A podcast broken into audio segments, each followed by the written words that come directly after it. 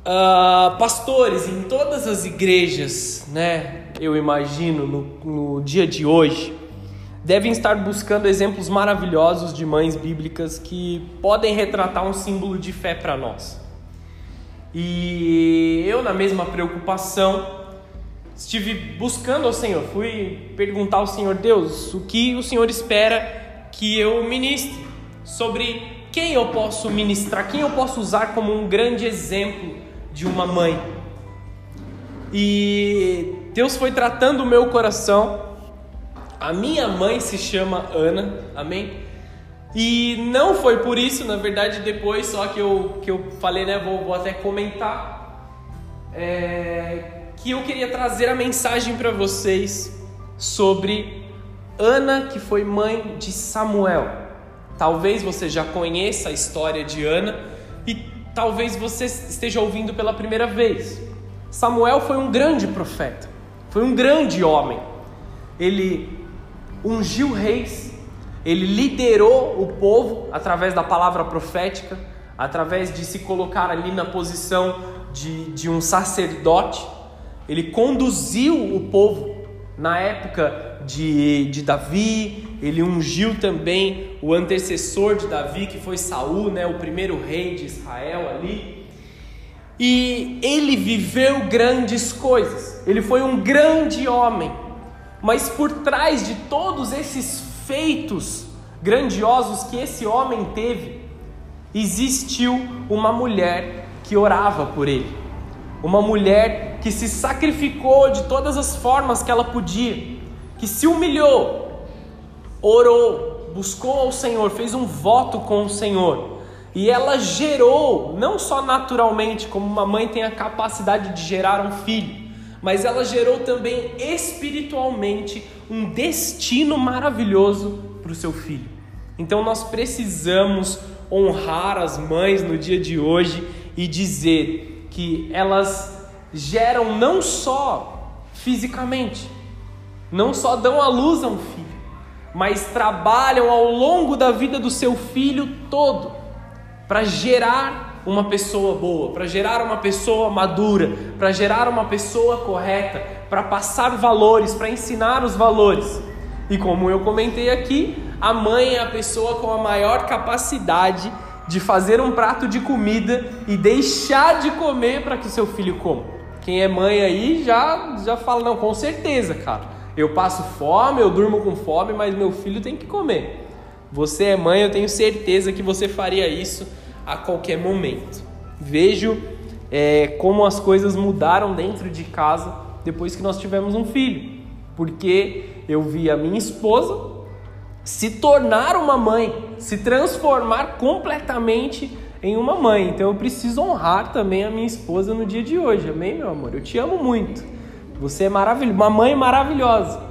Que abre mão do sono dela, que abre mão, que às vezes dorme toda torta na cama porque o Dani quer dormir abraçado com ela que não tem tempo ruim e está grávida de novo e mesmo assim tem o direito todo de descansar, de fazer as coisas e ela vai estar tá para cima e para baixo, correndo, fazendo tudo que ela tem que fazer. Porque o instinto materno chegou ali. É algo que ela simplesmente é, é, é incontrolável para uma mãe. Ela precisa fazer, ela precisa é, tornar as coisas capazes dentro da casa. Nós precisamos reconhecer essa renúncia das mães. Amém? Nós precisamos reconhecer esse amor intrínseco na natureza de uma mãe.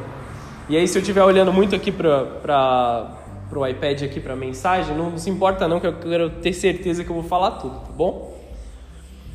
Que uma mãe que abre mão de si mesma, e só Deus sabe o quanto você abriu mão de você mesma, tá bom? Para criar os seus filhos. Não adianta nem tentar explicar, só Deus conhece seu coração, não é? mas que renunciam, que engolem sapos, que pagam preço, que andam a segunda milha, terceira milha, quarta milha, quantas forem necessárias, que se humilham, que se desdobram, que trabalham e trabalham para providenciar a melhor vida para os seus filhos. Hoje é dia de honrar essas mulheres, honrar as nossas mães, honrar as pessoas que nos amam e nos amarão sempre, até o fim da vida delas, até Jesus levar elas, elas nos amarão de uma forma é, muito intensa. Podem até não concordar com as nossas atitudes erradas, mas o amor ele não pode ser extinguido simplesmente porque uma mãe está entristecida com o seu filho, com as atitudes do seu filho. Hoje é dia de lembrar disso e honrar essas mães. E eu te aconselho de forma muito muito amorosa e muito profunda aqui, honrá-las em vida, respeitá-las enquanto estão conosco. Porque muitos esperam as pessoas morrerem para dar valor. Esses dias, né, morreu um ator. Um ator muito bom, muito engraçado, de comédia, e as pessoas esperaram o cara morrer para começar a, a, honrar ele, para postar lá o que era bom, o que era legal, o que o cara fazia de bem. Muitos podem dizer aí que ele tinha uma vida errada, que ele tinha uma vida que ele negava a Deus, e aí não, não faz a menor diferença agora a gente entrar nesse ponto também. Não faz a menor diferença uma vez que a pessoa se foi, falarem essas coisas, xingarem, falarem mal, isso não tem nada a ver com Jesus, não é? E muitos, muitos têm esse costume, né? A pessoa faleceu, a pessoa não está mais entre nós, foi uma grande pessoa, fez grande diferença, então vamos honrá-la, vamos pôr o nome de uma rua que é o nome dessa pessoa, vamos fazer um monumento, vamos fazer um, um prédio e dar um nome para essa pessoa. Muitos esperam a pessoa não estar mais conosco para honrar, e eu quero te dizer que isso não deve ser feito. Nós não devemos esperar alguém é, não estar mais entre nós para que a gente dê o devido valor. A honra tem que ser agora. A honra tem que ser enquanto nós estamos respirando. A honra tem que ser todos os dias enquanto nós estamos lado a lado. Não, é, não são todos os dias, talvez, que você possa dar um presente. Não são todos os dias que talvez você possa é, entregar flores, por exemplo. Hoje é o dia mundial de comprar flores, não é? É, não são todos os dias que nós podemos ali comprar um chocolate, comprar um doce. Só que você honra estando do lado, mostrando que você ama. Palavras não são o suficiente quando você diz que você ama. O amor ele é provado com atitudes. Muitas pessoas dizem que amam, mas estão adulterando. Dizem que amam, mas estão é, buscando outras coisas. Você entendeu? Não precisa entrar nesses detalhes. Infelizmente, o mundo líquido de hoje espera que as pessoas morram para reconhecer o seu valor. Esperam perder os outros, ou por afastamento, ou porque Deus decidiu levá-los para reconhecer esse valor. Tendo dito isso, essa breve introdução, eu quero te pedir que você abra em Efésios capítulo 6, para a gente falar de uma única coisa bem breve antes de começarmos a falar de Ana. Efésios capítulo 6, versículo 1. Enquanto você encontra na sua Bíblia, eu quero orar mais uma vez, amém? Senhor Jesus, eu quero te pedir que o Senhor abençoe essa mensagem. Eu me diminuo aqui, Senhor, para que a tua glória venha. Eu me diminuo para que a tua presença sobrenatural venha sobre nós. Que o teu Espírito Santo venha se manifestar de forma poderosa, de forma abundante nas nossas vidas. Ensina-nos da tua palavra, ensina-nos da tua profundidade. Toca essa casa e que nenhuma vida que entrou aqui, Senhor, seja triste, seja feliz, seja tendo ou, ou faltando, Senhor. Saia da mesma forma que entrou, mas receba uma porção dupla do teu amor, Senhor, da tua paternidade, da tua graça, Senhor, de forma sobrenatural, em nome de Jesus. Amém. Você pode aplaudir o Senhor?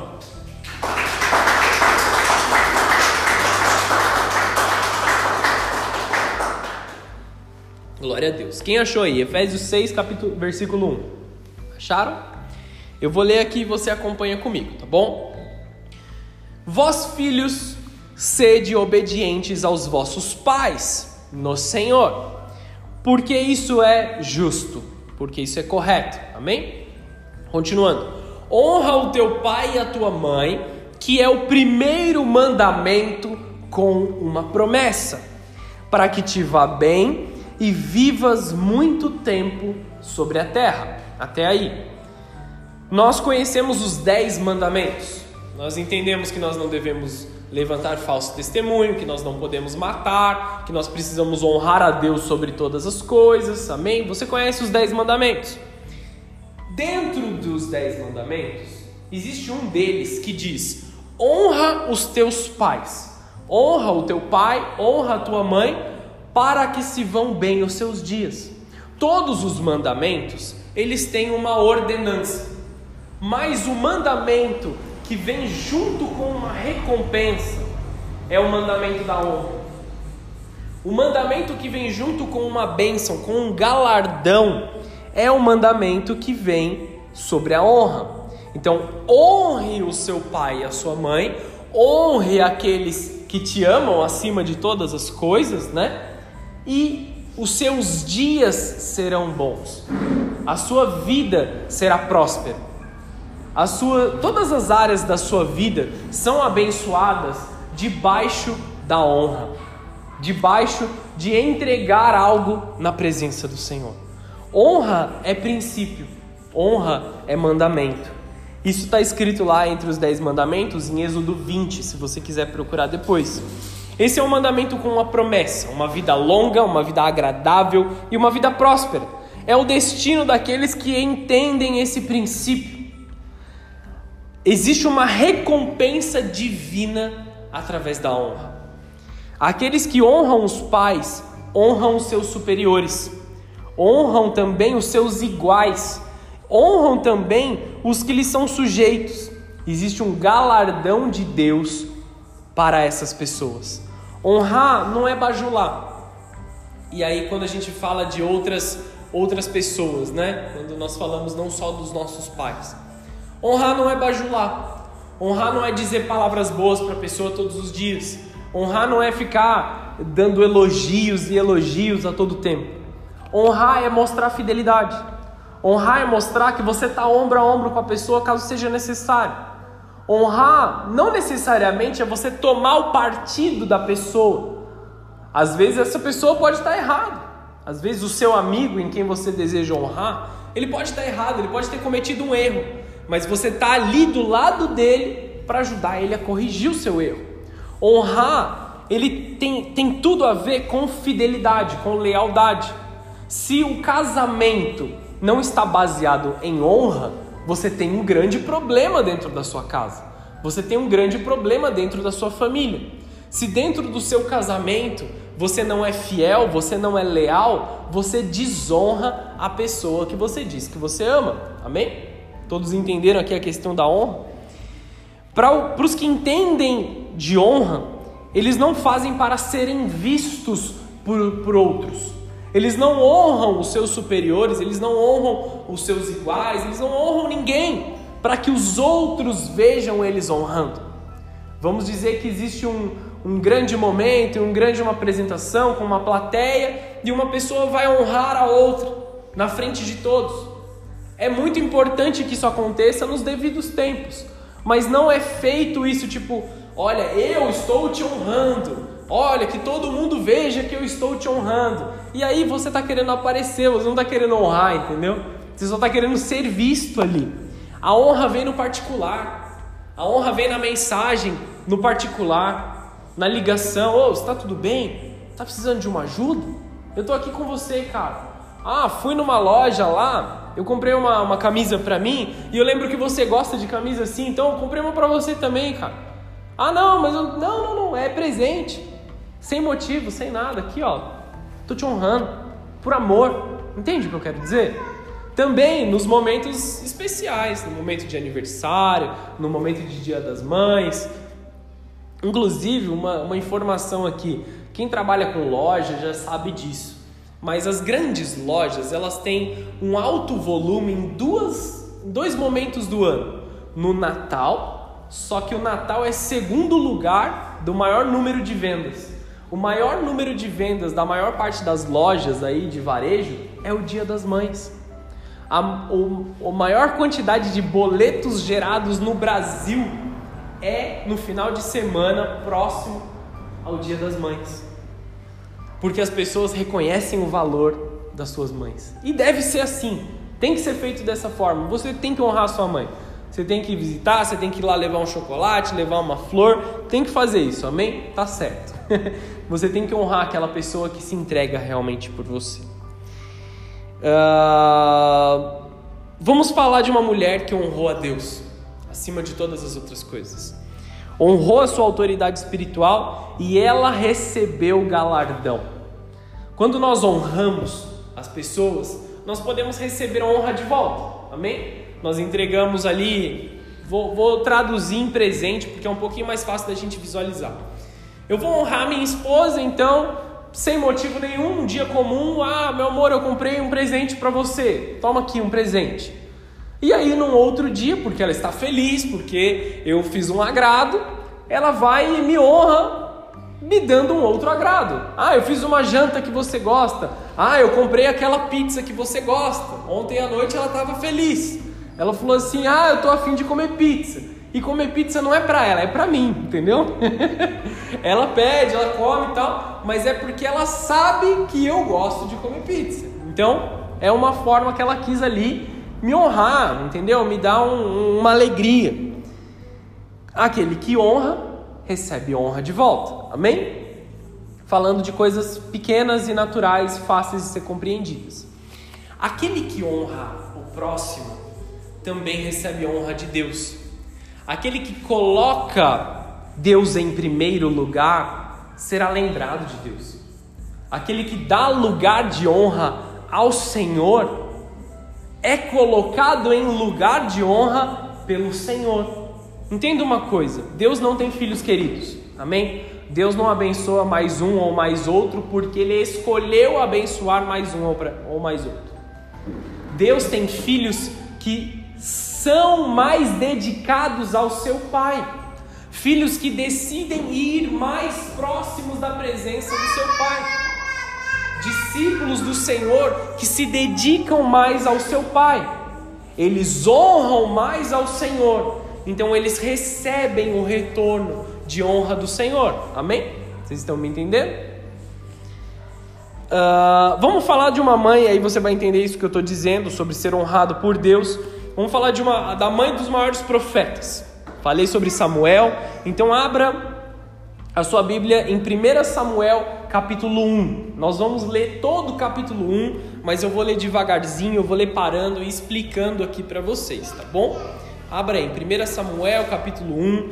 Nós vamos falar de uma mulher extremamente abençoada, que foi a mãe do profeta Samuel, Ana. Vamos lá. Quem achou aí diz amém. Quem está procurando diz misericórdia, socorro Deus. Não é pecado usar o índice, amém, queridos? Vai lá, tá aí pra gente usar mesmo. O irmão olhou feio, ele tava no índice mesmo. Perdão, querido. Foi só uma piada, não era nem pra ser verdade. Glória a Deus, amém. Ficou gravado aí. Quem está assistindo online, bom dia.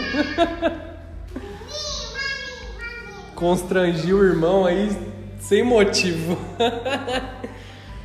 então vamos lá. 1 Samuel, capítulo 1, versículo 1. Amém? Aqui conta a história. Esse livro foi escrito por Samuel, sim, mas conta um pouco da história antes dele nascer. Então vamos lá. Houve um homem em Ramataim Zofim, da montanha de Efraim, cujo nome era Eucana, filho de Jeroão, filho de Eliú, filho de Tou, filho de Zufi, Efrateu. Só um parêntese aqui, se você está grávida, se você está pensando em ter filho aí, tem um monte de nome bonito aqui, entendeu? Pode escolher qualquer um deles, soca no filho vai ser sucesso, amém? Nome bíblico, amém? Vamos continuar aqui depois dessa piada ridícula. E este tinha duas mulheres. O nome de uma era Ana e, do, e da outra Penina. Penina tinha filhos, porém Ana não os tinha. Subia, pois, este homem da sua cidade de ano em ano para adorar e sacrificar ao Senhor dos Exércitos em Siló. E estavam ali os sacerdotes do Senhor, Rofini e Finéias, os dois filhos de Eli. Sucedeu que, no dia que Eucana sacrificava, dava ele porções a Penina, sua mulher, e a todos os seus filhos e todas as suas filhas. Porém, Ana dava uma parte mais excelente. Olha só, porque amava a Ana, embora o Senhor lhe tivesse cerrado a madre. Cerrado a madre significa que ela era estéril. Amém? Nós falaremos de uma grande mãe da Bíblia que começou a sua história como uma mulher estéril. Deus é um Deus de milagres, amém? Deus é um Deus de sobrenatural. Uma coisa que eu quero que você entenda desde já é que nunca foi da vontade de Deus que um homem tivesse mais do que uma mulher. Amém? Embora isso fosse comum naquela época, embora isso fosse comum naquela cultura, e olha como isso era incorreto daquela cultura, porque um homem podia ter mais de uma mulher, mas a mulher não podia ter mais de um marido. Entende? Isso era incorreto, era incomum. E por que isso não é da vontade de Deus? Não existe, como muitas pessoas dizem nos dias atuais, ah, eu amo essas duas mulheres. Isso não existe. Ou você ama uma, ou você ama outra. Amém? Os nossos pais, os nossos avós já diziam isso, já ensinavam isso, e a gente não precisa de muita sabedoria para compreender. Veja a atitude desse homem. Ele tinha uma esposa com a qual tinha filhos e uma outra esposa que era estéril. E ele amava mais a Ana. Esse homem amava mais uma esposa, então ele dava uma porção de comida para uma, né, quando ele ia fazer o sacrifício, que eles comiam da comida do sacrifício ali, né, em adoração ao Senhor. Então ele dava uma porção e para honrar a mulher que ele amava mais, ele dava uma porção maior. Você entende como não é possível você amar duas pessoas ao mesmo tempo? É, é, o homem ele foi, o homem e a mulher eles foram feitos para encontrar um ao outro, o seu par, e estarem juntos com essa pessoa para toda a eternidade. Casamento é algo sagrado, amém? Casamento é algo divino de Deus. Nem tudo o que é culturalmente aceitável é agradável a Deus. Nem tudo o que é comum, todo mundo faz, todo mundo vive isso, é agradável a Deus. Na verdade, pouca coisa do mundo, o que a gente vê e vive hoje, são, são agradáveis a Deus. Os valores bíblicos, eles já se foram há muito tempo. As pessoas estão rejeitando a palavra de Deus, estão rejeitando o agir de Deus e estão é, dizendo que a Bíblia precisa ser reescrita porque a Bíblia está ultrapassada, os valores estão ultrapassados, as pessoas têm um, um outro conceito do que é correto, um outro conceito do que é, é politicamente correto. E o politicamente correto dos dias atuais infringe completamente a vontade de Deus é completamente contrário àquilo, que o Senhor nos ensinou através da tua palavra, é completamente contrário à natureza humana, à natureza criada por Deus. Um homem simplesmente não pode amar duas mulheres, nem o inverso, amém? Nenhuma mulher pode amar dois homens. Sempre vai amar uma e desprezar a outra. Não existe sucesso em um casamento que exista uma terceira pessoa além de Jesus. Você pode ter um casamento extremamente abençoado. Se você insere uma terceira pessoa para se relacionar no seu casamento, você terá problemas.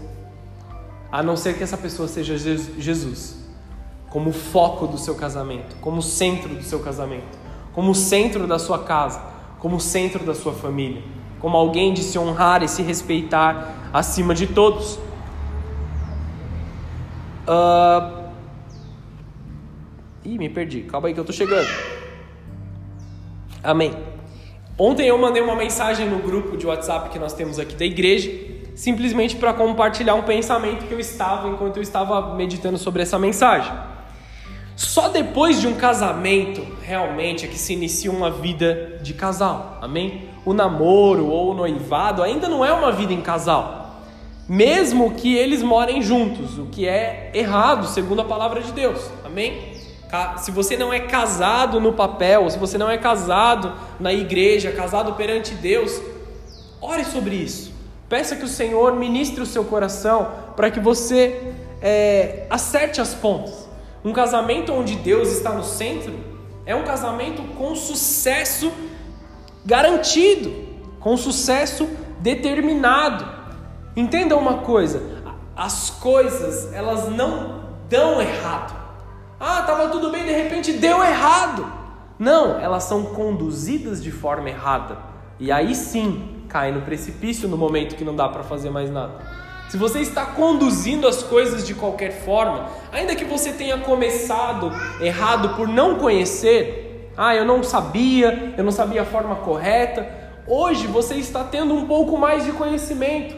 Então aquilo que você fez de errado no passado, busque corrigir, busque acertar, busque endireitar. Então você vai ter uma vida abençoada. Amém? Não é porque você começou no erro que você vai viver no erro pro resto da sua vida. Não é porque você começou fazendo algo errado. Opa! A gente espera um segundo. Não é porque você começou fazendo algo errado que você precisa continuar para o resto da sua vida. Você pode mudar completamente a sua fonte de plantio. Casamento é uma aliança divina. Deve-se entrar com tudo no casamento. Amém? Não com a imaturidade de um namorado que na primeira briga quer acabar com tudo. Ah, então não tá dando certo, vamos terminar. Sabe aquela história? Quem nunca aí? Vai, não precisa levantar a mão, vai. que vai para casa da sua mãe na primeira briga. Eu mandei uma mensagem engraçada lá, né, para falar desse texto. Um menino manda mensagem para a mãe e fala assim: "Mãe, tô pronto, pode vir me buscar". Não. A mãe só responde assim: não. Mas mãe, eu tô cansado, eu quero ir para casa. Filho, você casou, aí é sua casa, se vira. E eu vi ali o texto, eu falei, cara, é, é muito real, porque essa é a vida das pessoas. É isso que muitas pessoas estão pensando hoje. Ah, não está dando muito certo aqui na minha casa, depois do meu casamento, eu vou voltar para casa da minha mãe. Eu, se falasse para minha mãe que vou voltar para casa da minha mãe porque a gente brigou, ela me chutava de lá, falava: sai fora, vai se arrumar. Minha mãe é bruta assim mesmo e glória a Deus por isso, porque ela está fazendo o que é correto. Amém, queridos? Ah, não tem essa, ah, vou voltar, vou, vou dar um passo atrás. Não, continue crescendo, continue fazendo o que é correto, continue vivendo. Uma mãe correta, ela vai lá e dá uma bronca, fala assim: ó, você acerta aí com o seu casamento, cara. Posso te aconselhar, posso te ensinar, mas arruma as coisas aí, é sua responsabilidade. Casamento é para quem ama de verdade. Uh, não é alguém que foge na primeira briga, mas alguém que briga para estar junto, custe o que custar. Aconteça o que acontecer, eu vou brigar, eu vou lutar para que esse casamento seja abençoado. Amar é necessariamente abrir mão em favor de alguém mesmo em favor das pessoas que se amam. E olha o exemplo de Cristo. Cristo é o maior exemplo de amor. Ele abriu mão da sua própria vida na cruz por nós. Amém? Ele mostrou o amor. Jesus, na Bíblia toda, se você procurar, você não vai encontrar Jesus dizendo para os seus discípulos: Eu te amo. Você não vai encontrar isso. Você não vai encontrar Deus dizendo assim: Eu amo você, no particular, no específico. Jesus não precisou falar ele fez. Não existe nenhuma dúvida de que Deus nos ama. Não existe nenhuma dúvida de que Jesus cuida de nós, de, que Jesus está ao, à direita de Deus Pai hoje, intercedendo por nós e trabalhando em nosso favor. Porque Ele simplesmente fez, Ele não ficou falando sobre isso. Ah, vamos fazer aquilo, vamos fazer isso. Ah, eu vou morrer na cruz. Fica esperto aí que um dia eu vou morrer na cruz e eu vou mostrar o quanto eu te amo, que nem eu sempre tenho dito. Não, ele foi e morreu. Ponto. Esse é o amor de Cristo, completamente sacrificial. Amém? Vocês entenderam isso? Demonstre o amor. Demonstre com as suas atitudes. Para que a pessoa não precise ouvir um eu te amo, para que ela saiba que você a ama. Não, eu sei. Eu sei que meus pais me amam. Independente se hoje meu pai me ligou e me disse, ah, eu te amo. Independente se minha mãe hoje me ligou e falou, filho, eu te amo. Não, eu sei que eles me amam, eles demonstram com atitudes, entendeu? Se eles me disserem, vai ser muito bom, glória a Deus por isso, mas eles não precisam, porque eu sei que eles me amam. Você está pensando na sua mãe hoje? Honre a ela. Continuando. Muito bonito falar de amor, mas só quem está disposto a casar são aqueles que realmente amam e provam o seu amor. O resto é só palavra. Você pode ter lido isso no WhatsApp que eu mandei ontem lá. Vamos continuar o texto de Samuel, tá bom? Para a gente continuar entendendo aqui a questão. Só, só comecei, né? Vamos ser um pouquinho mais rápido aqui para a gente é, andar mais para frente. 1 Samuel 1, versículo 6 agora, tá bom? E a sua rival excessivamente a provocava para irritar, porque o Senhor lhe tinha cerrado a madre, né? Ela, ela era estéril. E assim fazia ele de ano em ano. Sempre que Ana subia à casa do Senhor, a outra a irritava, por isso chorava e não comia. Olha a situação que Ana estava se encontrando: de rejeição de uma pessoa que surgem sentimentos horríveis, raiva, revolta, mágoas. E era claro o amor de Eucana para Ana, do marido para do marido de Ana para ela. E do que para Penina, apesar da questão dos filhos, né? Penina, ela era rejeitada ali pelo marido. Apesar dela ter dado filhos ao seu marido, ela era de uma certa forma rejeitada. E como ela agia com essa rejeição? Ela maltratava Ana.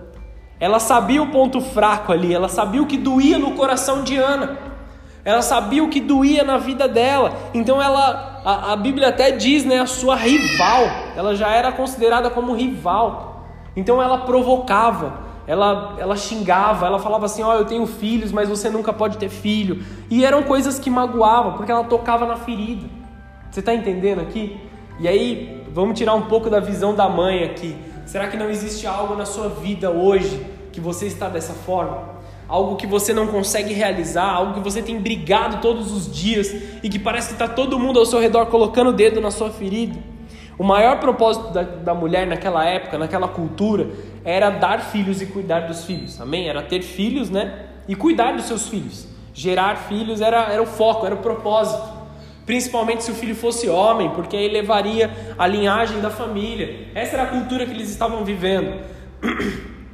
E o fato da mulher não poder ter filhos naquela época era necessariamente visto como essa mulher não serve para nada, tá bom? Não, não é isso que eu estou dizendo. Não é o que eu estou, não é a realidade bíblica. O que eu estou dizendo é para aquela época, naquela cultura, é o que as pessoas pensavam. Então Ana olhava para dentro dela e ela dizia: Eu não posso ter filhos, então eu não sirvo para nada. Eu não, eu, não fa, eu não faço parte da minha sociedade. Eu não contribuo com a minha sociedade. Eu sou mais, só mais uma boca comendo. Entendeu o que passava na cabeça de Ana? Graças a Deus, isso não é uma, uma realidade na nossa sociedade hoje, amém? E nem é o que Deus pensa sobre você. Uh, e por ela ser rejeitada, por Penina ser rejeitada, ela usava palavras maldosas para se vingar de Ana, como se Ana tivesse feito algo errado pelo marido a amá-la mais. O maior erro foi que esse homem se casou com duas esposas. Maior e a, a mãe que vamos lembrar aqui como nosso aprendizado de fé, ela não podia ser mãe, ela era estéril. E esse era o ponto fraco de Ana para Penino. O sofrimento, queridos, não é sinônimo de merecimento. Se você está passando por um dia difícil, se você está passando por um tempo difícil, não vale a pena em momento nenhum você olhar para os céus e dizer: Deus, o que eu fiz para que isso acontecesse? Deus, o que eu fiz para que eu merecesse isso? Muitas pessoas em várias igrejas dizem assim: ah, você está com um problema, então você deve estar em pecado que você não sabe. Vai orar para Deus, revelar o seu pecado, e aí quando você tirar o seu pecado, a sua vida vai ficar bem. Fala isso para Jó, entendeu? Jó não teve pecado. A palavra de Deus já, já diz no primeiro capítulo, no primeiro versículo: homem íntegro, temente a Deus. Erraram, foram os amigos dele que disseram assim: Jó, está sofrendo tudo isso que você está sofrendo porque você errou contra Deus. Só que a Bíblia já tinha dito, o próprio Deus tinha dito que ele não tinha errado. Então por que as coisas acontecem como elas acontecem? Você lembra do texto sobre Jesus curando um cego? As pessoas perguntam para Jesus, né, em João 9, versículo 2: Quem pecou, este ou seus pais, para que ele fosse cego? E Jesus respondeu: nem ele, nem os seus pais pecaram, mas foi assim para que se manifestem nele as obras de Deus. Ela era uma mulher estéril que passava por lutas, mas ela confiava em Deus e havia de receber um milagre. Ela estava passando por aquilo para que a glória de Deus se manifestasse na sua vida. Amém? As pessoas mais maduras são aquelas que passam por lutas, aquelas que lutaram, venceram e ainda lutam e ainda vencem em níveis mais altos. O problema que você já venceu, ele não é mais assustador. Eu já venci, eu já dominei, agora eu posso continuar lutando, agora eu posso continuar seguindo em frente. E ainda lutam em níveis maiores. Agora eu vou vencer o próximo gigante, o maior do que o anterior. Porque para mim, matar ursos e leões já é normal. O problema que você já venceu não é mais assustador, porque você já venceu, já acabou. Como se diz, mar calmo não faz bom marinheiro. Amém? As lutas pra, são para o seu amadurecimento. E você tem uma escolha: fugir dessas lutas e viver no minimalismo, viver no coitadismo. Ah, ninguém me ama, ninguém me quer, ninguém pode me ajudar ou você vai enfrentar e através de Cristo conquistar o um milagre sobre a sua vida. Entenda a atitude de Ana. De, é, de ano em ano eles iam fazer o sacrifício anual em pedido de perdão. Também um costume ali, segundo a palavra. E ela não ficava no coitadismo, ela estava com problemas, ela estava sendo afrontada por Penina, ela estava sendo maltratada dentro da sua própria casa.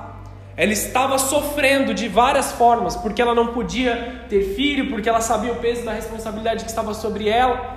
Mas, a, mas Ana não vivia no coitadismo. Ela não ficava só chorando, ela não ficava só desesperada. Ela ia orar, ela ia buscar a Deus, ela ia se entregar à presença de Deus. Deus é expert em transformar luto em alegria tristeza em festa. Ele é capaz de mudar toda a sua vida, toda a situação, se você entender a mensagem dessa manhã. Deus ele quer te tocar, Deus ele quer fazer um milagre na sua vida. Deus quer mudar a sua situação por completo. E para isso você precisa aprender uma coisa: exercer a sua fé, como Ana fez. Continuando o texto de 1 Samuel, capítulo 1, versículo 8. Então Eucana mandou, é, Eucana, seu marido, disse-lhe: Ana, por que choras? E por que não comes? E por que está mal o teu coração? Não sou eu melhor do que dez filhos? Talvez, queridos, não foi a resposta mais correta para essa situação. Ah, por que, que você está chorando porque você não tem filho? Eu não sou melhor do que, do que você ter filho. Eu, como marido, não, não te dou tudo o que você precisa. Talvez não foi a melhor resposta. Talvez ele não tenha sido tão sensível, mas aqui nesse texto mostra a forma com que ela buscava o favor de Deus, chorando em lágrimas, se derramando na presença do Senhor. Ela, ele fala assim: por que você não está comendo? Porque ela jejuava, entende? Porque ela buscava ao Senhor porque ela estava na, diante da presença de Deus. Continuando o texto. Então Ana se levantou, depois que comeram e beberam em Siló, e Eli, sacerdote, estava sentado numa cadeira junto a um pilar do templo do Senhor. Eli era o sacerdote naquela época, antes de Samuel assumir o, o, o sacerdócio no lugar dele. Ela, pois, olha só o que diz a Bíblia, com amargura de alma não estava fácil para ela. Com amargura de alma, orou ao Senhor e chorou abundantemente. O que ela fez? Exerceu a sua fé. Ela pegou toda a dor, tudo que machucava, tu, todas as lágrimas, ela como se ela tivesse pegado tudo e colocado dentro de um vaso, e ela derramou tudo na presença do Senhor. Queridos, não derramem suas lágrimas para aqueles que não se importam. Não chorem, não sofram na internet, no, no, WhatsApp com outras pessoas, em ligações com pessoas que talvez não se importem. Muitos são aqueles que se importam conosco, nossos familiares, é, nosso, nosso esposo, nossa esposa, mas aquele que realmente se importa, aquele que realmente pode mudar a sua situação, é Deus. Então, se você precisa chorar, se você precisa se derramar, se você precisa externar toda essa dor do seu coração, faça isso no altar do Senhor. Faça isso na presença do Senhor. Se você não consegue nem colocar em palavras a sua dor, chore, porque as suas lágrimas são orações líquidas colocadas no altar do Senhor. Amém? Continuando o texto. E ela fez um voto dizendo: Senhor dos exércitos, se benignamente atentares para a aflição da tua serva, e de mim te lembrares, e da tua serva não te esqueceres, mas a tua serva deres um filho homem. Ao Senhor o darei todos os dias da sua vida, e sobre a sua cabeça não passará navalha. Não dá tempo de eu explicar, ela fez um voto de Nazireu para o seu filho. Qualquer dia eu explico o que é um voto de Nazireu, tá bom? Por isso que ela fala que não passará navalha sobre a sua cabeça, não ia raspar a cabeça. Ela fala assim: se o Senhor lembrar de mim e me der um filho homem, eu vou consagrá-lo ao Senhor. Vou consagrá-lo como um sacerdote, ou como um aprendiz sacerdote, como alguém que serve no templo. Eu vou dá-lo ao Senhor. Ele será seu como alguém que ela já, ela já deu um destino profético para essa criança. Talvez para essa mãe foi algo dolorido ela ter que abrir mão do seu próprio filho, mas ela queria ter a experiência de ser mãe, de cuidar de um filho. Não que ela ia se desligar completamente dele, mas ela já daria um destino profético, já colocaria ele numa profissão como um sacerdote do Senhor. E isso sim diria que ela teria que abrir mão de algumas coisas, ele ficaria mais, mais tempo no templo do que dentro da sua casa, fazendo as coisas de sua família, amém? Ana clamou, Ana orou, e apesar da sua amargura, apesar de toda a dor, apesar de toda a humilhação que ela estava sofrendo, ela se levantou em oração. Apesar de estar abatida, ela não se deu por vencida. Ela exerceu a sua fé em oração e clamou a Deus e fez um voto com o Senhor. Se benignamente, oh, benignamente atentares para a aflição da tua serva. Deus, seja bondoso para comigo. Atente à minha aflição. Olha aqui um, um ensino de como orar, querido. Se você está passando por aflição, se você está preocupado, se você está enfrentando uma doença, se você está enfrentando algum momento difícil na sua vida, ore dessa forma. Senhor, atente para minha aflição com a sua benignidade e de ti me lembres. Da tua serva não te esqueças, mas a tua serva des um filho homem. Queridos, quando você for orar, não fique em rodeios. Deus, Senhor Todo-Poderoso, Criador dos céus e da terra, o Senhor que é dono de tudo, não precisa ensinar teologia para Deus, entendeu? Deus que escreveu esse livro, Deus que escreveu essa palavra. Senhor, tá doendo, tá difícil, tá machucando. O foco da minha dor é esse. Livra a minha dor dessa forma. Entende o que eu quero dizer? Deus é seu pai. Deus ele te ama. Você vai a ele em petição, sim. Você não vai dar ordem para Deus, amém, querido? Você vai em petição. Senhor, lembra-te de mim. Eu sou estéreo. Me dá um filho homem. É o meu maior sonho. Vai até Deus e faça essa oração. Vai até Deus, não necessariamente me dê um filho homem, tá bom? Às vezes você já, já tem vários filhos aí, não precisa de mais um agora. Mas faça essa oração diante da sua dor, diante da sua dificuldade, diante daquilo que você está vivendo. Senhor, toca a minha vida. Senhor, lembra-te de mim. Senhor, olha para o teu servo, intervém na, tua, na minha vida, muda a minha história. Deus é o único capaz de transformar o seu objeto de dor em objeto de alegria. Como é duro passar por lutas, mas entenda uma coisa, querido: todo vento um dia vai embora, todo vento que vem, ele tem que ir embora. Como é duro passar por ataques, por dificuldades, só que eu conheço um Deus que está acima de todas essas coisas, que está acima de todo ataque, que está acima de toda dor, que está acima de toda dificuldade. Deus é expert em transformar luto em festa. Amém. Vamos continuar o texto. 1 Samuel capítulo 1, versículo 12. Fazendo uma pregação no estilo expositiva, né? Que a gente vai indo pelo texto e vai explicando. E sucedeu o que? Ela tinha acabado de orar, amém? Vamos, vamos viajar aqui no tempo e fingir que a gente está lá no lugar. Ela estava lá no altar, caída no chão, ajoelhada provavelmente, chorando, se derramando mesmo. Pensa que ela estava dentro de uma igreja, num dia de culto, num dia de adoração, derramada no chão, chorando mesmo, clamando, orando. E olha o que aconteceu depois.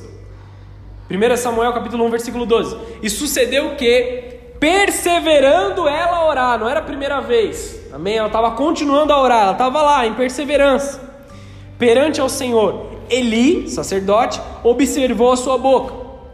Porquanto Ana no seu coração ela falava, só se moviam os seus lábios, porém não se ouvia a sua voz, pelo que Eli a teve por embriagada. Tava, tava doendo tanto no coração de Ana que ela simplesmente não conseguia falar, só o lábio dela mexia, entende? Ela estava numa oração tão profunda, ela estava tão machucada em oração que ela só mexia os lábios. E quando Eli, o sacerdote, o pastor ali da igreja, ele chegou, olhou para ela, viu uma mulher ali chorando e mexendo, é, balbuciando alguma coisa. Ele olhou para ela e falou assim: ela deve estar tá bêbada, ela deve estar tá embriagada. Olha como ela veio aqui para a igreja, tá ali toda derramada, maquiagem toda suja, tá com a roupa ali já toda marcada, a manga já marcada com a maquiagem que ela limpou de, de ranhos, suor e lágrimas.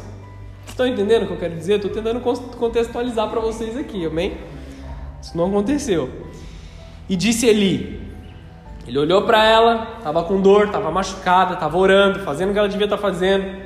Eli, pastor Eli, chegou para ela e falou assim: Até quando estarás embriagada? Aparta de ti o vinho. Foi lá e tomou uma bronca ainda, cara. Ela estava orando na presença do Senhor dentro do templo e tomou uma bronca. Porém, Ana respondeu: Olha a chave aqui, querido. Essa aqui é chave. Nós falamos sobre honra. Isso aqui é chave para a sua vida espiritual. Olha a resposta de Ana. Porque qualquer um ali, mais menos desavisado, já tinha puxado a faca, né? Sai fora daqui, pastor de meia tigela, olha o que você está falando, eu estou aqui chorando na presença de Deus, você não é homem de Deus, já começa a acusação. Ana não. Uma mulher honrosa, uma mulher de fé, uma mulher de sabedoria. Ana, porém, respondeu: Não, meu senhor. Sem sarcasmo, só em honra. Não, meu senhor. Eu sou uma mulher atribulada de espírito. Nem vinho, nem bebida forte eu tenho bebido. Porém, eu tenho derramado a minha alma perante o Senhor. Não tenhas, pois, a tua serva por filha de Belial.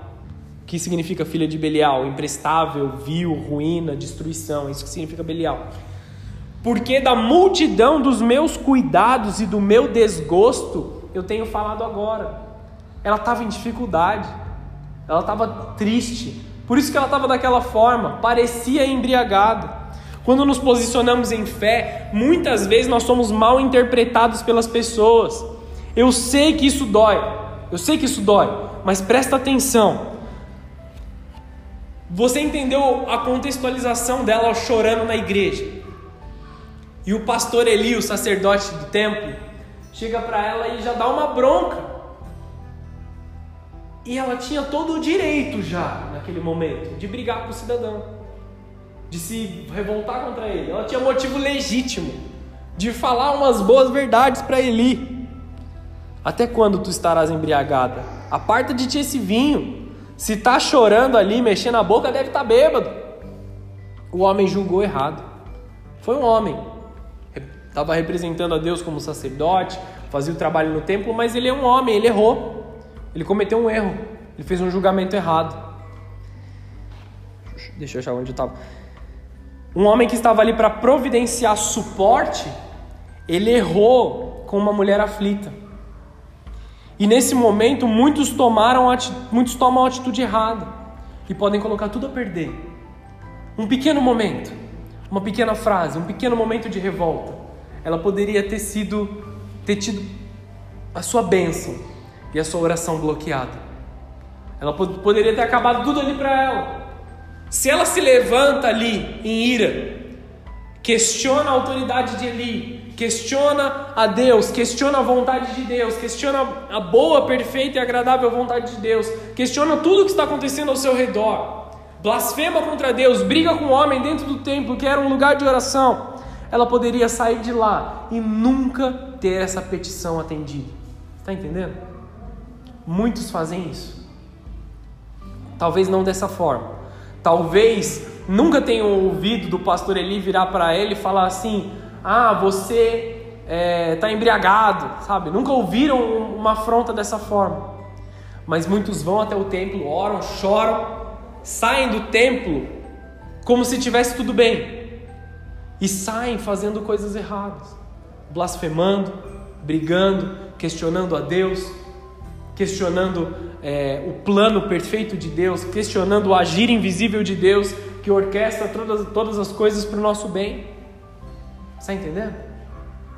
Está complicado aqui de entender ou é, é bem claro para vocês? Amém? Esse momento, muitos tomam atitude errada, colocam tudo a perder. O sacerdote cometeu um erro, sim, mas mesmo assim, Ana não deixou de honrá-lo no caráter de sacerdote. Não teve sarcasmo ali, entendeu? Não, meu senhor. Ela estava honrando o homem, sem desprezo, sem sarcasmo, sem tentar convencer, sem intenção errada. Às vezes a gente fala coisas bonitas para humilhar as pessoas, né? Tem esse sentimento também. Você bota sarcasmo, você bota ali é, desprezo nas suas frases e faz com que a pessoa se sinta mal por ela estar errada. Não, ela só explicou a situação. Sou mulher atribulada. Preciso de ajuda. Estou aqui orando, derramando meu coração perante a Deus. Eu sou uma mulher atribulada de espírito, foi o que ela falou. Eu não, não bebi vinho nem bebida forte. Ela já entendia. Ela sabia o que ela devia estar fazendo. Ela sabia a boa vontade, a boa, perfeita e agradável vontade de Deus. Tenho derramado a minha alma ao Senhor.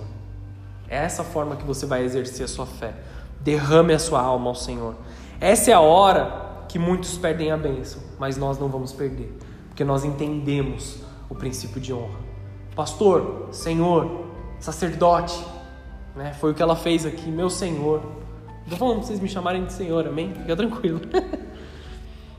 chame, conforme, chame da forma que você quiser. Só vamos nos respeitar uns aos outros, amém? Olha como me trataram, olha o que fizeram para mim. Deus conhece o meu coração. Como eu escuto essa frase, cara? Como muitas pessoas falam isso? Pessoas que eu estou às vezes evangelizando, pessoas que, né, a gente vai tentar convencer, tentar trazer para a presença de Deus. E a pessoa, ah, Deus conhece meu coração, Deus conhece o que eu tenho passado, Deus sabe o porquê eu faço aquilo que eu faço. Queridos, entre Deus conhecer, que é um fato, que é bíblico, e Deus se agradar do que você faz, existe um abismo imenso. Então, Deus conhecer o seu coração é uma coisa, mas o que você está fazendo dentro do seu coração para que você se agrade dele. Entenda que isso também é ali com as mães, né?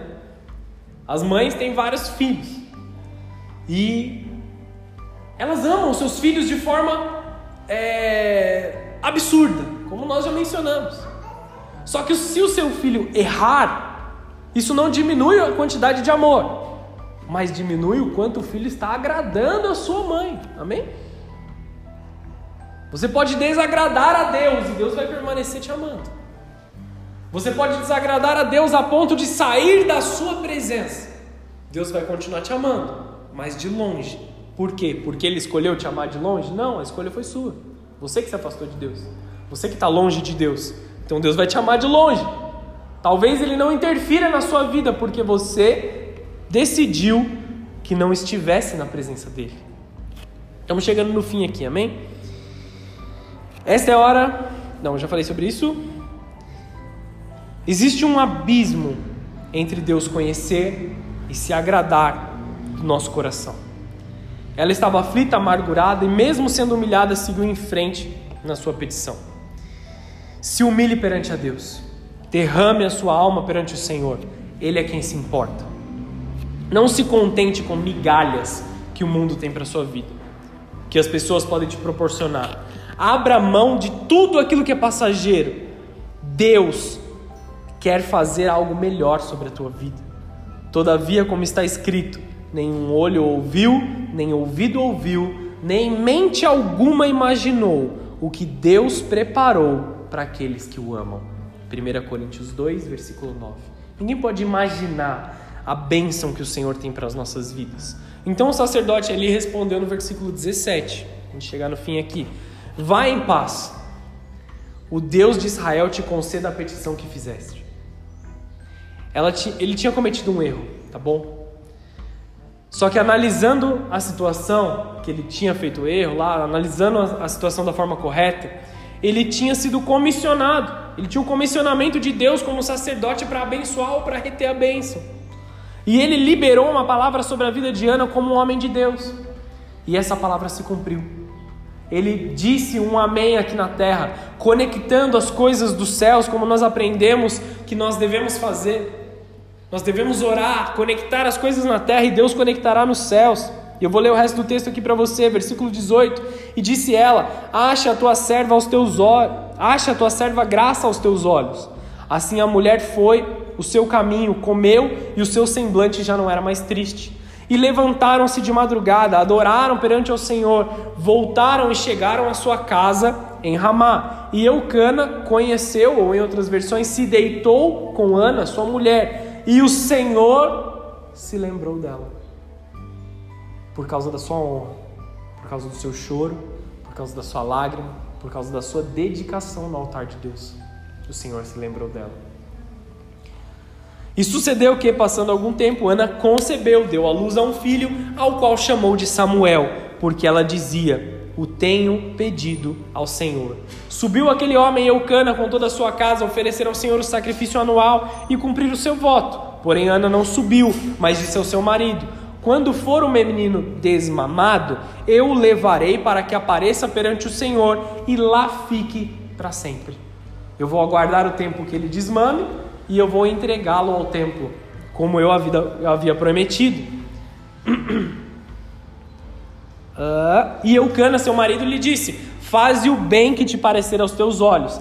Fica até que desmames, então somente o Senhor, então somente confirme o Senhor a tua palavra. Assim ficou a mulher e deu leite ao seu filho até que desmamou. E havendo desmamado, tomou consigo com três bezerros e um efa de farinha e um odre de vinho. Levou à casa do Senhor em Siló e era o menino ainda muito criança. Cumprimento do voto, ela abriu mão.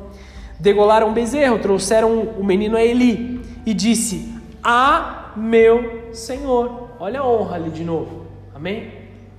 Porque depois de receber a bênção, as pessoas esquecem da honra também. Depois de ter a bênção no seu colo, esquecem do voto que fizeram com o Senhor. Você pode ter esquecido do voto que você fez para com o Senhor, mas Deus ainda espera que você cumpra. Amém, queridos? Ah, meu Senhor, viva a tua alma, meu Senhor. Eu sou aquela mulher que aqui esteve contigo para orar ao Senhor, porque este menino, por este menino orava eu, e o Senhor atendeu a minha petição, que eu lhe tinha feito. Por isso também ao Senhor eu o entreguei por todos os dias que viver, pois ao Senhor foi pedido e adorou ali o Senhor. Amém? O Senhor se lembrará da sua oração.